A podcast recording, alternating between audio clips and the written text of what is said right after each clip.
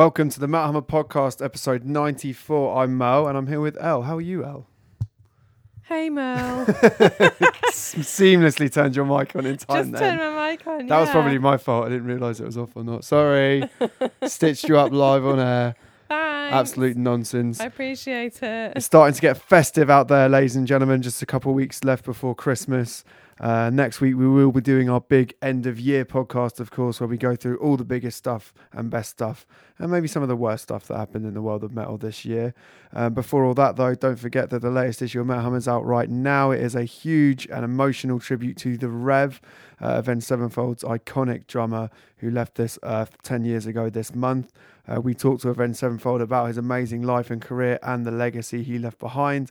Um, and there's also our top 50 albums of the year in there. There's loads of brand new interviews with tons of great bands.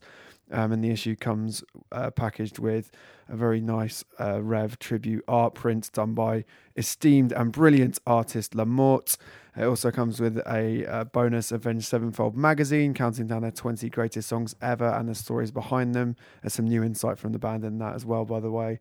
Um, also comes with an end of year uh, best of 2019 CD and a 2020 calendar featuring a ton of awesome and very huge names uh, in rather lush, beautiful shots that we've done over the last couple of years. All in the new issue out now.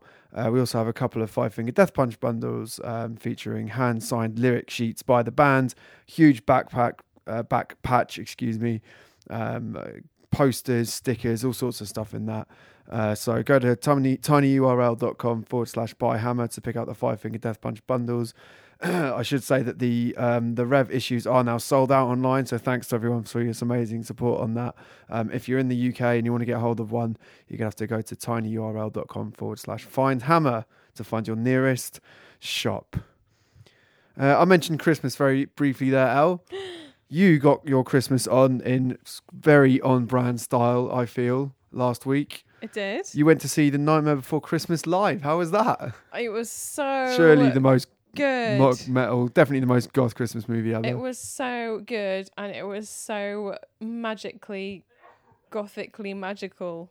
Can you I describe ex- much. exactly what they did? Yeah. Because So I yeah can't quite work out how that would work. I got a ticket without really knowing what I was going to, just because I love the Nightmare Before Christmas. So I was like, I have to go and see this thing. So it, we got in there, and they'd made Wembley into an entirely seated venue. I they put down the floor seating, so everyone was sitting down. So it was like a proper kind of Wow, show. that's interesting. yeah, it was like more of a performance. suppose it makes sense. And they had a whole orchestra on stage, and then they had people. They had five people who were doing various voices for characters, and then they had Danny Elfman, and they had um, a couple of the other characters, like the original voices from the film as well, which was really cool. That's so amazing. yeah, it was awesome. So what they did was they um basically opened with the main theme, which was cool. And they had a This massive is Halloween screen. or the No, like the sort of um oh the the, the Danny Elfman yeah, um, like the opening composition. one. yeah. Yeah. And they had a screen at the back, um, one at the top of the stage and two either side. And they showed bits of the film and they sort of had various scenes and then when it came to a song they would play the song live with the orchestra and they'd get the character actors to sing them. Danny Elfman was just incredible. He was just I've never seen him perform live before and I don't think I've ever even seen any video footage of him either. And he's amazing. Like he acts with his whole face and his body. It's not like he was just singing. He was actually like being Jack Skellington Amazing. and he had a pinstripe suit on as well. Like all the singers were dressed up um, in sort of nightmare style outfits, and there was one guy in the orchestra who had his face painted. I just loved him. It was uh, like uh, uh, you'd Only have one. yeah, you'd have called him like orchestra lad or something. Sure. Don't say it like you would. Sounds have like done. the kind of thing I'd say. you definitely would have done. Um, yeah, like it was just he was so brilliant. Um, I just was massively blown away by his performance. Basically, he's a true kind of showman, and not only did he write that music and perform it, he can go on stage and perform it too, which is a true talent. And they had a uh, Catherine O'Hara there who plays Sally, and also the Wow. kid Shock. She was amazing. Um, she came on and sang her parts, and it was really sweet actually because she seemed not shy exactly, a little bit well, a little bit shy, and very kind of touched to be there. And her demeanor was kind of more um, sort of shy and retiring, but then she snapped into character when she had to sing in the character, and her and Danny on stage were really sweet together, and um, when they sang, there was real chemistry there. And at the end of the film, and they have a song they sing together, and um, it, I almost cried because it was just really sweet. Wow, amazing. it was just really sweet, and yeah, they had um, yeah, it was just great. Like, and then at the end as well, after it finished, um, Danny Elfman did the Oogie Boogie song, like the Cab Cab Calloway style one, Mr. Oogie Boogie, and that was brilliant. Um, it was just, I think the standout thing from it was just how happy everybody was. Like everybody was just actually really into it. It was really celebratory and fun and joyous and really engaging. It's the kind of thing that could have just felt really flat, just having an orchestra and sort of sitting in front of it. Um, obviously that is a concert, but you know what I mean. It, for Yeah, yeah, something yeah. like the Nightmare Before Christmas, it could have felt really flat, and it didn't. It felt really exciting and cool, and I could just watch it ten times over and over because I just loved it. Bloody fantastic.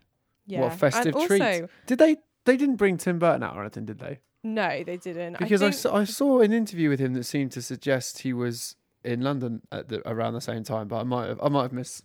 I think they did in it. LA because um, Jeremy, our photographer, he replied to something I put on social media. Big up Jeremy Saffer. and um, he said something about in LA they had done an extra encore and like Tim Burton had come out and stuff. So maybe LA they sort of had the full LA treatment, but I should say it was the London Philharmonic Orchestra as well. So I mean, any orchestras are usually amazing. They're all good. Well, basically, if you can, if you can get to that level where you're playing in an orchestra, you're going to be a fantastic musician. But um, it's quite special as well seeing the London Philharmonic. Um, and I'd forgotten there are so many bits, even though I've seen the film loads of times. Somehow seeing it again in a different context just really brought it to life. And I'd forgotten some of the bits that I actually really love. Like I love the snake who's like the Christmas stocking, and then he comes along and like eats the tree later on. awesome. And I just forgot how much I love that snake. Like I just came out of it and was like googling the snake. I was like, I need I know someone one. that has a massive Christmas one. decoration of that. That's well, no, what what I'm talking about, Halloween decoration, and I, I mean literally like like ten foot. It's absolutely huge. You can, Or are you you can talking about the online. sandworm? Because you can buy sandworms from Beetlejuice that are really big. No, I'm talking about the The snake, snake. from uh, Ah. Night Before Christmas. I want one so badly. Yeah, I just awesome. want the giant snake. Like the I love stocking snake. I also love when I googled him. There's a little page about him, and I really like the description. It says the giant snake has no name and plays a minor part. The giant Aw, snake. Harsh on the snake. The giant snake is an enormous snake. I know. it's just great though. Love the giant Hilarious. snake. Um, it was Um, just yeah. What more can I say? That it was just super heartwarming and brilliant, and all these talented people together in one place. I feel really lucky to have seen it. Yeah, I loved it. big up Tim Burton and Danny Elfman and everyone involved in that classic. If that's not on your to watch Christmas list, you're failing at life. Uh, huge breaking news as we just came in to record the podcast today. Knotfest is finally coming to the UK in August. This Absolutely massive. Uh, Slipknot's festival will be uh, coming to the Milton Keynes Bowl on August 22nd. Uh, a huge, huge deal indeed. Um, good to see the Milton Keynes Bowl being back in action as well. That's badass. I'm literally putting it in my calendar right now. Fuck yeah. Wait, say it again. Slip, let's slip, not, not fest. Uh, Au- August August 22nd. twenty second. Milton Keynes. Saturday, August twenty second. Hell yeah. Uh, Slipknot will be playing. We expect a full bill to be announced in the coming weeks and months after that. So that's that's huge news indeed, isn't it? oh Um, yeah. I, Interesting because that's going to be isn't that going to be Reading weekend? Uh, I think they might usually have those the weekend after. It's usually around the bank holiday, isn't it? I think that might be the bank holiday though. No, the bank holiday is on August the thirty first, I can tell Oh, you this yeah. because I've just opened my calendar to put Slipknot Knotfest in it. All right, so the weekend before. Wow, interesting. So yeah, that's a massive, massive deal indeed. What are they going to Um, do? That's what I want to know. Well, I I mean, if they're going to do what they've Who's done in Knotfest in the US and they bring the like the museum over and all the masks and all that kind of cool historical stuff as well, all the weird stuff around site. I mean, it could just be absolutely fantastic. So exciting to have Knotfest in the UK. We are all in on that, uh, and you can bet they will be the very, very first to be on everything else in terms of their plans. More bands announced, all the rest of it. So stay tuned to metalhammer.com on that. Uh, in other news, uh, we uh, if you picked up the uh, latest issue of Metal Hammer, you may know this already, but we officially announced online that uh, Tools Fear Inoculum has been crowned the Metal Hammer album of the year. Uh, and what that means is that it topped our critics poll. So um, we got everyone who contributes to Metal Hammer to send in their top 20 albums of the year, and that's what we then tur we you know get those results to put together our top 50 albums of the year, and um, uh, by a distance actually, and I don't say that lightly because this was a year where we had heavyweight releases by Korn and Slipknot and Rammstein, but um, it was you, you know well not unanimous I guess, but it was a you know pretty significant margin of victory that saw Fear Inoculum get voted the album of the year. So what do you think that says about uh, the world, El? Uh, a lot of people like Tool. Sound like I was being sarcastic then, but I wasn't. I was just asking the resident Tool fan what she thought. Yeah, it's um kind of crazy that it actually happened after 13 years, and it's funny because we obviously put the results of the poll online, and I was looking at the Facebook comments, and as usual, there are loads of people going, "It's really rubbish. Why have people vote for it? Ah, I hate Metal Hammer, etc." Yeah, sorry about that. Yeah. There's loads of Justice for health. That was my choice. More on that next came week. out and said there's loads of amazing smaller bands that have come out, um, but clearly this isn't the page for that. But to those people, I would say look at our albums of the year feature because there's a ton of alternative, underground, smaller, different bands in there. Venom Prison, underground death metal bands, uh, made our top five. Um, I'm not going to spoil the whole thing because we're going to go through more of it next week. Lingua Ignota's in the Yeah, very close in the place top ten. well. yeah, yeah, absolutely. Yeah, it's a it's an awesome list, and yeah, But yeah, Um, all. uh, yeah, I think it's a funny one, isn't it? Because there was so much build up to it, and then the first time I heard it, I wasn't really overwhelmed. I was just kind of like I was in a room of people. just whelmed. Yeah, I was just well. I was merely whelmed. I was in a room of people, and a lot of those people afterwards were like, "This is amazing," and I was like, "I feel okay." I didn't really feel Sure. And then as I listened to it more and more, then that's where I really got into it, and now it feels like an old friend. but I think they really deserve that position because they haven't spent 13 years working on it. What no matter what everybody says, you know, they've been doing a lot of other things. They spent you know, that's four or five years working on it, and it is a really comprehensive album by a group of people who are very talented, and they know what they're doing as Tool as well. It's got all the kind of elements of a Tool album that people look for. Mm. It's got polyrhythms, Maynard's really distinctive vocals. Um, a bit of sort of numerology stuff in there, lyrics about Riffs, the self and the humanity, riffs, grooves, Exactly. it's got- unbelievable drum performance on it as well as always. yeah, it's got all that stuff in there, and they've gone sort of a little bit. They've changed with the times as well. They've not just put up the same thing. They've put up something that reflects where they are and where music is, etc. So I think they do deserve it. Yeah, and I think also you know it is a democratic process in this specific is, instance of how we we decide these things. Um, and if you're a big Tool fan, that album's going to be in your end of year list, and there's a lot of Tool fans at Metal Hammer. So like we said, go. it's democratic. Like again, I think we'll go through this in our end of the year podcast, but it wasn't actually the album that we chose for our number ones. no, no, Ellen I didn't choose. You, Tool's in your top three though, right? Yeah. Yeah. No, uh, Tool But did not make my list at all. Actually, you go. controversial. Not because I don't think it's brilliant, but just because uh, you know they're maybe not quite at the center of my personal taste. But hey, that's how magazines work, guys.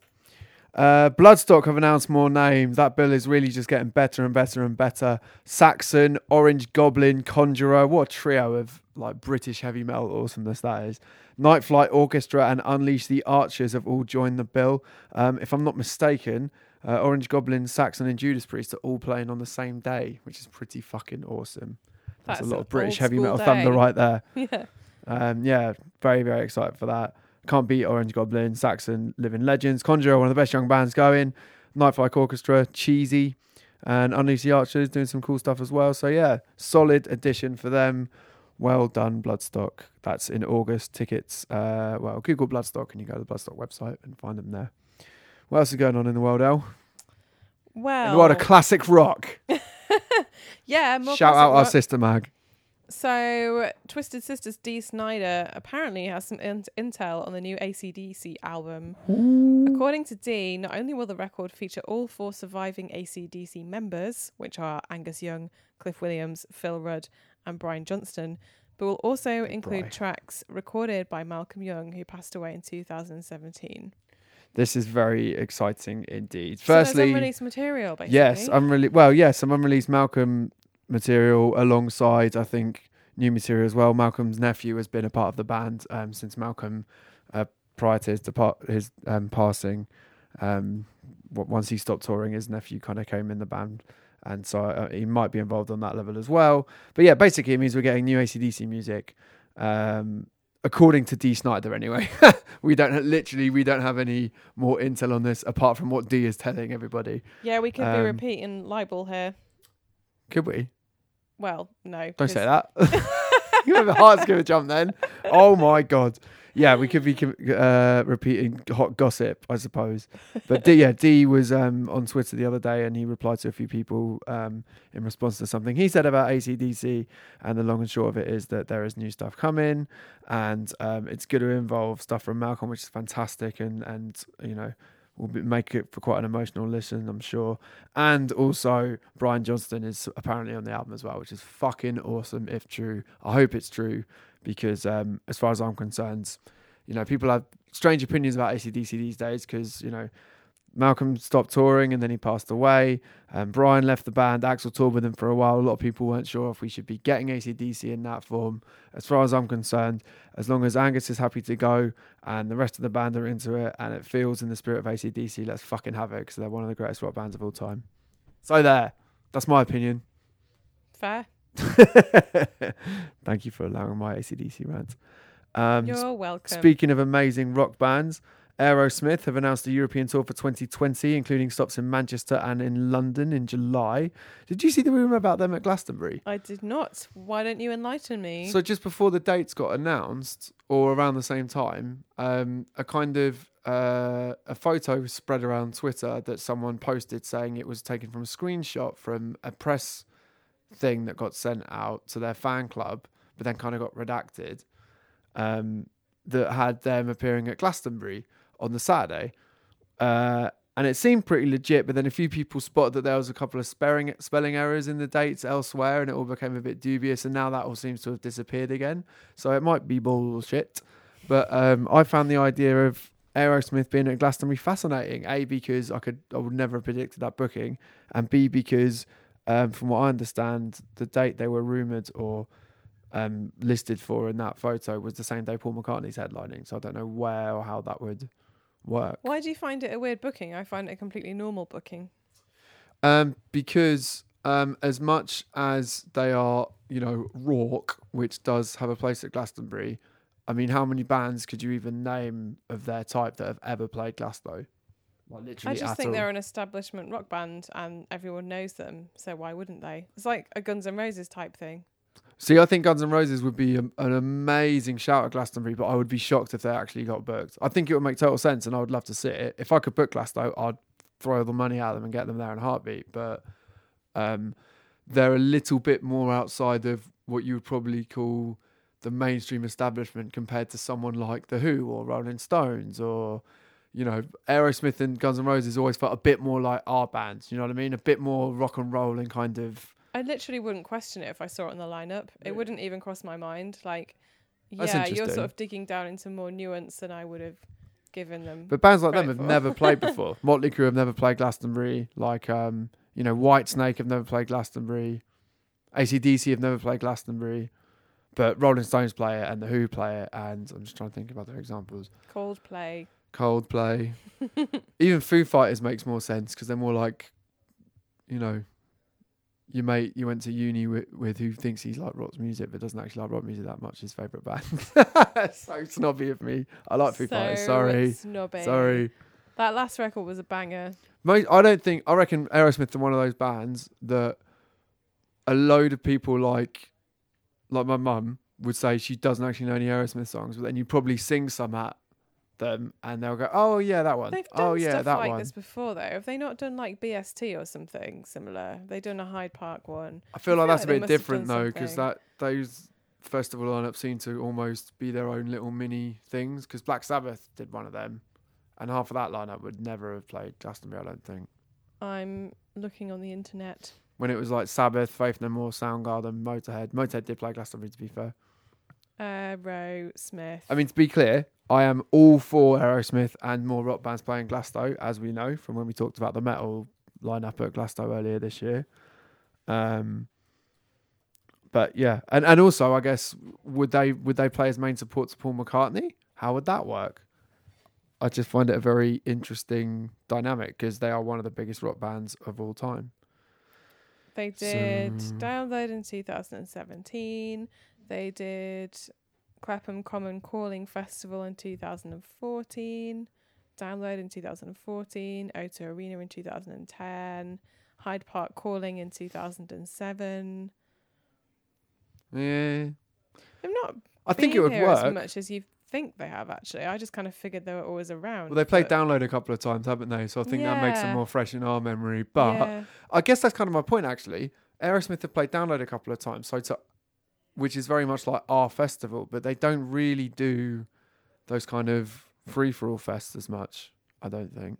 But yeah, anyway, Hmm. They um there was uh they sent a load of tour dates to fans fans this morning apparently, um and it listed Glastonbury. There is a graphic that you can still find if you look for it that lists them on June 27th, which is the Saturday of the festival, which Paul McCartney is headlining. So, I mean, if Glastonbury can get Aerosmith not even headlining, that's a pretty amazing booking. But to me, they're a headline band wherever they play, so I'm not quite sure how that would work. Who knows? Who knows? Who knows? Who knows? Let's do some reader questions. okay. God damn it. Facebook.com forward slash Metalhammer Readers. Uh, coming up to 3,000 people on there now. It's lovely. And everyone's so nice to each other on there. So come and hang out with us. Do a question now. Okay. Materials89 asks Who actually listens to Steel Panther? And what, if any, is their key to sustaining their career and hair products? Well, uh, judging by the tickets they still sell and the streaming numbers they still do, a lot of people still listen to Steel Panther. Yeah, I mean, Um, they're funny. Like, that's the point of them. Yeah, they're Um, funny, they're fun, they actually write good songs. They Yeah. pr- even their latter stuff is still better than 99% of the stuff those original bands they parody are putting out. Um, I mean, we've talked about it's in the a fun past. night out, isn't it? We've talked about in the past, like whether the joke's worn thin, and whether it's funny, like still funny, or whether it's just a bit old now. Um, but I think the audiences turning up for the shows are still kind of into it, so they're obviously doing something right. I think the fact that they were on, what am I trying to say? When they were um doing the tribute band stuff in Metal Vegas, School. was it Vegas? Uh, Did they have a residency in Vegas, something like that? you mean before they were Steel Panther? Yeah, Yeah, maybe. they they were on the something like strip a lot yeah. in I think LA. they like I think they were doing a lot of we've done like 20 features on them and I literally can't remember but I think they had some kind of residency and so they for years and years and years they'd been doing what they do now and perfecting it so when they did a parody of it it felt authentic and also like they Yeah. were talented um and having met them they're really down to earth and nice as well they're Yeah, not like totally. their characters at all No, they're really good. They're, they're, they're, they're just like you know they they are playing characters. Um, how much they can blur, you know, how much those lines can be blurred when you've got a live band on stage and there's girls actually getting up in their underwear on stage. That's where it gets a bit weird for me because I'm like, It wait, does, so are you taking the piss out of these bands or are we actually these bands now? But I still find them as people hilarious and it, you know, the most of the actual humor is still self-deprecating. It's not like it's it's mostly taking the piss out of themselves as you know the characters of aging rock stars and whatever. yeah and it's meant to be the most over the top stuff possible it's not meant to Yeah, exactly. be real or anything And if you Um, don't like it, you don't have to listen to it. yeah, Remember that, kids. But hair products, hmm. So anyway, yeah, the key to sustaining their career is clearly just still being a great live band and putting out music that resonates with the people that like them. Hair products, I don't know. Look at the state of mine. I can't fucking talk. yeah, your hair's. well, mine's got to start going back because my girlfriend's a beauty editor and she sorts me out. So thanks. I would say that the style of yours right now is dishevelled. Sure. That that makes it sound cool. I'll take that. I'll take that. Uh, Why not? don't. I like to think that they've got hair products, like with puns, like sex pun hair products. Like they've got a hairspray called like. Oh, I've dug myself into a hole now. I Yeah. can't think of anything. Quick, do a pun, a sex pun on a hairspray. Oh, I don't know. No spray, no lay. That that was good. Well done. That's way better than I would have come out with. Or maybe they have good wigs. Ah, Shh. can't say that. Uh, I don't some of actually them know have that. good wigs. I'm just envious of their hair. At least some of them definitely don't have wigs. They've got fucking banging locks. But like I said, locks. That can be the name of your shampoo. I'm just speculating. I've never been behind the curtain on that kind of thing, and nor would I want to. So Banging locks also serves as a sex pun. it does. It does. Banging locks hairspray. Uh, Kiel Eva Ali asks, haters. How many Haters. haters does a band need to have to be able to consider themselves successful? Ten haters. Ten haters. Done. Now I'll Oh, go this for could be more like than that. Sesame Street. I The think counts. Uh, one hater. I, I, I think Exactly. Uh, I think you got to be probably in the low hundreds. Do you know what I mean? Because you've got to have enough haters to actually know that you've got them. One person standing at the back of the gig not liking you doesn't really count. It's got to be like a notable, like. I'll tell you what, you need to have enough haters so that when Metal Hammer posts about you, people stream onto our Facebook page and go, "Why are you posting about them?" That's how many haters you need. If you've got any level of success, you've also got haters. That's just how it works. A hundred percent. For like every 10 people that love you, you're going to have two people that think you're shit, Yeah. even if there's no reason behind that whatsoever. It is impossible to be exposed to thousands of people en masse and not have people that dislike you. Whatever you do, no one is universally loved in this world, maybe apart from David Attenborough. It's like getting on the train or the bus in December to March. At some point, you're going to catch a cold. Yeah. in that weird comparison, sure. I can tell someone's got illness on the brain. It's El's been in the office going, I don't want to catch a cold before Christmas. yeah, I've been taking loads and loads of vitamins and drinking loads of water and Not getting going out, out. fresh air and like Just getting back home at six, staying under a blanket, and then rolling out for work and repeat. I've been like not sitting on the tube if somebody coughs when I get on. Like, don't you dare give me your cough germ. I thought you meant like not even getting on the tube. Like you get to go and you hear, forget it. Move on. I'll get on the next one. Forget it. If someone sat down next to me and coughed loads, I might legit get up. I mean, yeah, that's understandable. I do not want to get tube's a ill. disgusting I place. do not want to get ill before Christmas. No. And if you do have a cold, keep it to yourself. Some Christmas advice. Podcasts can't c- transmit cold, so it's fine. Exactly. You're okay with us. Let's do the next question. Joe Walker says, What's the most annoying? Sorry, I'll start that again. Jay Walker says, What's the more annoying type of fan? Number one, the gatekeeper that insists you can only be a fan if you like the band's earliest work. Or number two, the sycophant that insists you should always support the band regardless of how they change their style, and that not liking change makes you not a true fan. Uh, both can be a little annoying, but I would say, without a shadow of doubt, the gatekeeper is I was going to say the gatekeeper. I don't think it's even a competition because, to me, um, being that level of gatekeeper can actually be damaging to. It can be damaging to the scene. I think it can be damaging. You know, if you're a fan, I'm thinking if someone's a music fan and they've just got into a band, but they got into on a later album, and then you got someone, the first thing he says is like, "Oh God, you're not a fan," like. You don't, you haven't heard that? Oh my god, you've heard, you haven't heard their B sides from 1980. Oh, I thought you were a fan. Like that, that would put most people off. totally. Whereas the someone who literally just likes a band regardless of what they do, um, yeah, that can be annoying as well. I mean, I think it's good to have balance and to be able to recognize when bands aren't um, up to their best. I guess it's just about attacking other people, isn't it? Really, Yeah, do what you don't. want, but just don't have a go at other people. Just leave people alone. Don't ruin people's fun. Do you know what I mean? Like yeah, if you if someone's got into a band and they're really enjoying it, why would you make them feel bad? Why wouldn't you say, "Hey, that's great. You've just got into this band." Like um, you know, uh, there's also written this amazing album you may not have heard. It's your lucky day. You get to hear even more instead of just shitting on someone for not Absolutely. hearing something. I think loads of people are guilty of it as well. I know I was guilty of it when I was a bit younger and maybe a bit more insecure and trying to like, you know, prove that I knew the most about metal and all that kind of stuff. I always I hated remember- people like you, Merlin. Well, I wasn't overly horrible to people, but I do remember um, telling my mate about um, how good Heaven and Hell were because I'd gone to see them live, and he was like, "Oh yeah, I went into HMV to like try and find Heaven and Hell albums. and I couldn't find any." And I was like, "Oh my god, you idiot! Like it's, it's because they're named after Ronnie James Dio with Black Sabbath. You should have been looking at Black Sabbath circa 1980 to 83. Oh my god!" And then afterwards, I felt like a real dick for doing it, and I was just like, "Why did I just? Why didn't I just?" Tell him that without being a prick about it. Dio shamed And I probably, I did, and I probably put him off getting into Dio. It's a really wanky thing to do. So don't do it, kids. Don't be like 17, no, what would have been 22 year old me or whatever.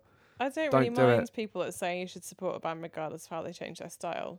It's not as annoying because if you do really like a band, there is something to that. Like if you are obsessed with Slipknot and then they change what they sound like, yeah, maybe you don't like it, but maybe you go, well, you know, they've had a 20 year career and they want to try something different, so why shouldn't they? Again, you Mm. don't have to like it, but like you could see why they do it. Yeah. Although I guess, again, don't use that to turn around and call someone else not a true fan. Yeah, Like, totally. That that would definitely annoy me as well. if, I, if I was like, eh, I'm not sure about the new Oh, yeah. Marilyn Um, Manson album or something. Like, like uh, El's, like me and you talk about this. Like, El's quite often will love something by like I don't know, Korn or someone. Like Korn and Man- Manson are two bands we sometimes disagree on a bit, and sometimes I'll be like, no, this is the best one. And sometimes you'll be like, no, this is the best thing they've ever done. And like we've never like attacked each other over it, to my knowledge. That last Not album, that last Manson album, you liked a lot more than me. But I wasn't like, oh, you're such a poser for liking this album when you did this back then, and you weren't like. Yo, not you're a true prat because fan. why don't you like him? You should be a true fan and support him. Uh, we just get on because we have to because we're colleagues Because we're paid to. because we're paid to be friends. Hey, you said I was your best friend. no, I said I was your best friend. Okay. no, um, yeah, just be nice to each other, guys. It's good to be into music, and it's so it's more important now than ever to get more people into metal. So, if you know someone that's a fan of a band that you think is shit but are loosely in the realms of our world, don't go up to them and go, "Oh, that's shit." Go up to them and go, "Oh, you like that? You might like this. Check this stuff out." Don't push it Exactly on them, and if they don't want to get into it, that's fine. But just uh, like just let's open people's minds instead of closing doors. Ooh, that sounded good. That was like something off Instagram. I should put that on a po- uh, yeah on a poster or something. Put it on like a really brutal. Don't close minds, open doors. Put, put it on like a really brutal picture of like a fucked up brain or something. Yeah. Good idea. Make it a metal meme. Maybe I'll do that. Joe Fleischer asks, "What was your favourite show this year in a venue of less than 1,000 people? Better yet, best with just about 100 people." I had to look quite hard for this, and I felt guilty about that. So I need to get up to some more intimate shows next year. I think. My best with just about 100 people is a bit of a cheat because it was The Who at the Mongolian Embassy. And obviously, we were invited to go and watch them there. It wasn't general admission. The Who were just right there with their instruments. And then there are a collection of uh, a few journalists there from Metal Hammer, Classic Rock Prog, and a couple of other industry people uh, just watching the Who play, and that was really cool because they've all got such interesting instruments and a great sound. And it was at the Mongolian embassy, and they had the Mongolian ambassador come and introduce them, and that was really cool. Uh, apart from that, I Yeah, talked that on sounded amazing. It was really cool. Apart from that, a, a gig that I went to that was very underattended that I talked about on this podcast was Jered Threatin at the Underworld with his band Threatin. Shouldn't have been that much under a thousand people, but it was. yeah, it was about 30 or something. Uh, that was weird. I'm glad I went to see it. I wrote a massive piece about it online. So if you're interested, go to metalhammer.com and read that. It's mostly a Q&A with Jered asking about Threatin and, you know, like how he's going to take it forward and what that gig was all about. Because it was such a weird gig. It was just 30 people in a room, uh, hired hands on stage playing instruments, a couple of dummies playing on stage as well. And it was all being It's not filmed. talking about the band, guys. It was all being filmed for a on. documentary he's putting Come together. on. Ignored by Joe. I don't believe it. Yeah. Got it. That was weird. And then ones that I've really enjoyed and slightly bigger venues but still small. There was Cancer Bats and Underside at the 100 Club, which is great. Nice. Uh, I was ill that time actually, so I was sort of had to stand at the back and just sniffle. But Underside, band from Nepal, fantastic. Cancer Bat's always a party band. That was very good. And Swallow the Sun at the Underworld was great as well. I was meant to pick With one. Oceans of Slumber as well, that, wasn't it? Yeah. Wow. Um, that was just a really good kind of wintry, intimate gig. Nice. Probably talked about all of these in the podcast actually. So sorry guys, bit of repetition there. That's all right. That's what we're here for. Um, my best of uh, uh, less than a thousand was probably um, I saw at the O2 Islington Academy. Saw Gaahls Wyrd.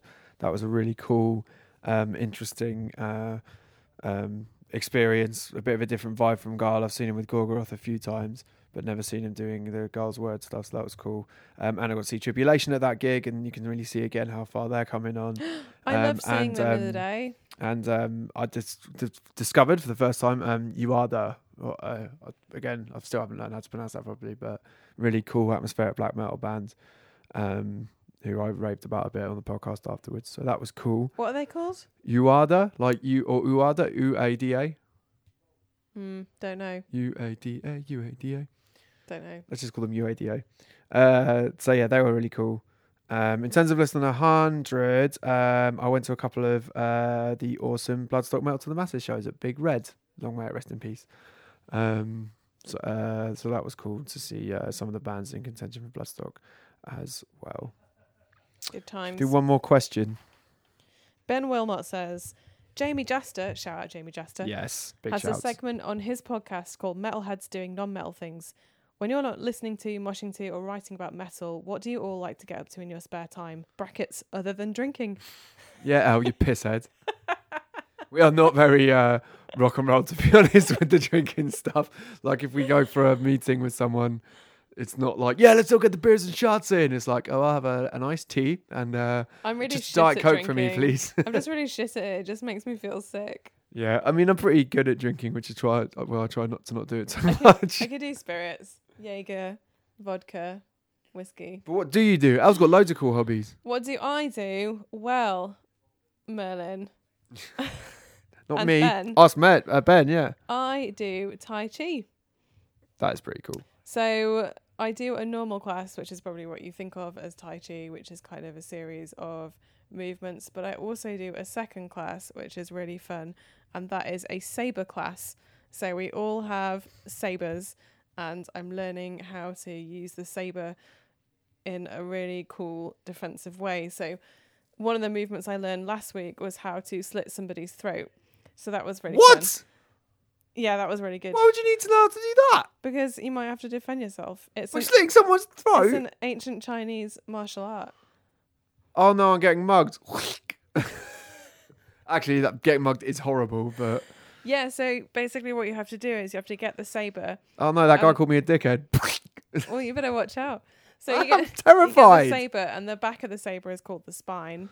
And then what you do is like you move it across. This is how you do the movement. Don't try it at home. You move it across your back, like your own spine, and then you sort of bring it over your opposite shoulder, and then turn around, and you kind of thrust the blade out at forty-five degrees. Jesus Christ. and then it slits the person's throat. And I was I was struggling a bit with the angle, and then my instructor came round and um, just like grabbed it as I was doing it and pretended to use it to slit her own throat, and that's how I knew how to do it. oh my god, it's terrifying li- um, working with El and close to Sean from Classic Rock as well, because Sean does. Was it more McGraw? or Krav something? Maga. Krav Maga. It's an ancient Israeli combat art. Yeah, and that is hard as fuck. I think one of the guys from Nile does it. We did a piece on him with it a few years ago, and that's where they literally teach you to. I'm not even joking. They teach you how to like claw people's eyes out and stuff. It's horrible. Yeah, theirs is really dirty fighting. Tai Chi is very much about defending yourself, and it's about using minimal movements for maximum impact. Mm. And there's a lot of it about the way you position your body in order to do that. Whereas Krav Maga is dirty fighting, take them out with anything you can. So me and Sean often have some good office exchanges about how we've learned to punch and what we do. And Sean's is definitely a sort of more dirty street fighting style than mine. But it is Fuck cool yeah. to just compare punching techniques and stuff in the office. It's a good laugh. Awesome. I'm very uh, Um, envious and intimidated of your skills. I'm also learning Japanese, Nihongo, and What does that mean? Japanese. uh, yeah, so that was quite fun. I tried to talk to Babymetal when they came over, and they uh, indulged me. Um, and it's yeah, it's been good. I did a year of evening classes on that, and now I'm just kind of learning a bit by myself because it got very intense. But if anyone wants to chat Japanese, let me know. Have a little chat. Go for it. Yeah. You need so much cool stuff. I've got like, I keep t- like this year was the year I was gonna be like, well, I'm gonna do what El does, and I'm gonna learn a martial art and, you know, relearn one of the languages I learned at school or something. Didn't do any of it. Didn't do any Well, of it. 2020 is coming now. 2020 is coming. Um, Oh, I also like I started the year doing some yoga. Actually, I've I've fallen off with that, but Get back into that. yeah. I also like comedy improv, but I'm not very funny. So I need to It's really ironic what you just did then. I don't know if you meant to be. I did. okay, good. Fuck, that, that was funny. But yeah, I only did a few weeks of that. It's something I'd like to do again. It sounds really wanky, but it's actually really funny. It's basically you just get to be silly for a couple of hours. And as somebody who's very silly, I enjoyed that. Good. Um, yeah, I, you're putting me to shame really, uh, because I live metal hell, so it never stops in you my do world. loads of stuff. You watch wrestling. You play. Well, I watch video like games. yeah, I'm into yeah, I'm into stuff like that. Like I love video That's what you do in games. your I spare finally time. started. Um, I've, yeah, I mean, I've got hobbies. I, sort of, I follow and used to. I need to get back into playing football, um, for fun. But yeah, I follow football. Currently suffering Manchester United fan. Um, I don't understand that. Well, because I'm not from Manchester. Yeah. I've told you before. My grandma's from Salford. Football comes from down my the w- women in my family. So my grandma brought my mum up supporting United, and then my mum brought me up supporting United. Okay. I mean, I go, I I follow uh, Brentford as a more local slash normal football team because my stepdad's into them, and I've gone to see them quite a few times. So I kind of keep an eye on them. They're in the championship at the moment, just outside the playoffs, a couple of points away. Um, but yeah, I go up to Old Trafford a few times a year. Um, and yeah, I play a lot of video games. I'm trying to uh, catch up with a lot of the stuff I missed out on PlayStation um, on my PS4. So I finally started um, The Last of Us recently. So I'm just getting stuck into that. And then I'm going to get into Alien Island, Ooh. uh, uh, Isolation. But I'm also, uh, I got Switch um, at the end of last year. So um, I've been smashing through Marvel Ultimate Alliance 3 because I'm a massive geek for comic books and the world of comic books. Um, and yeah, I do like wrestling. I go to a lot of wrestling shows. I'm a big fan of Progress in the UK specifically. Um, I follow a bit of WWE, but not quite as much at the moment. I'm quite into what AEW are doing. Shout out Jimmy Havoc, by the way. Um, he wants to come on this podcast. We should get him on. Yay, Jimmy Havoc. Get Jimmy Havoc from AEW He's Wrestling on this podcast. He has, but in a staged wrestling way. So please don't think he hits, go around hitting El. No, he doesn't. He's a very nice man. No, he's a very nice man. Um, like but he does do the stage slaps really hard and it really hurts. uh, so yeah, we should get him on. Um, but yeah, love a bit of wrestling. Um, I go running quite a bit and I go to the gym a bit.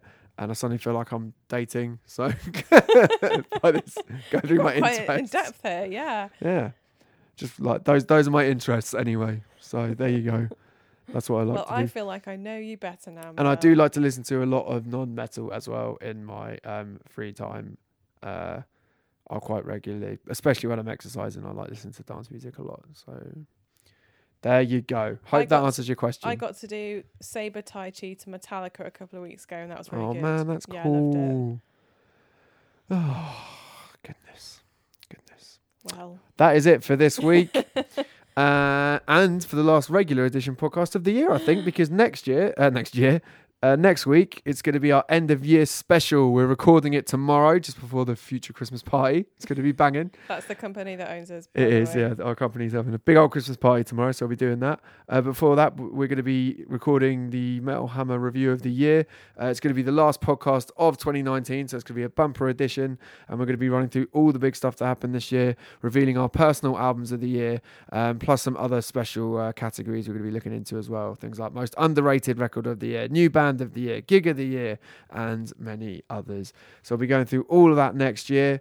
Uh, next week, bloody hell, what's wrong with me? I've already got my brain It's in weird. 2020. The end of the year is weird. I know. The end of the year is nigh. Uh, so yeah, tune in next week for that. But in the meantime, have a lovely week.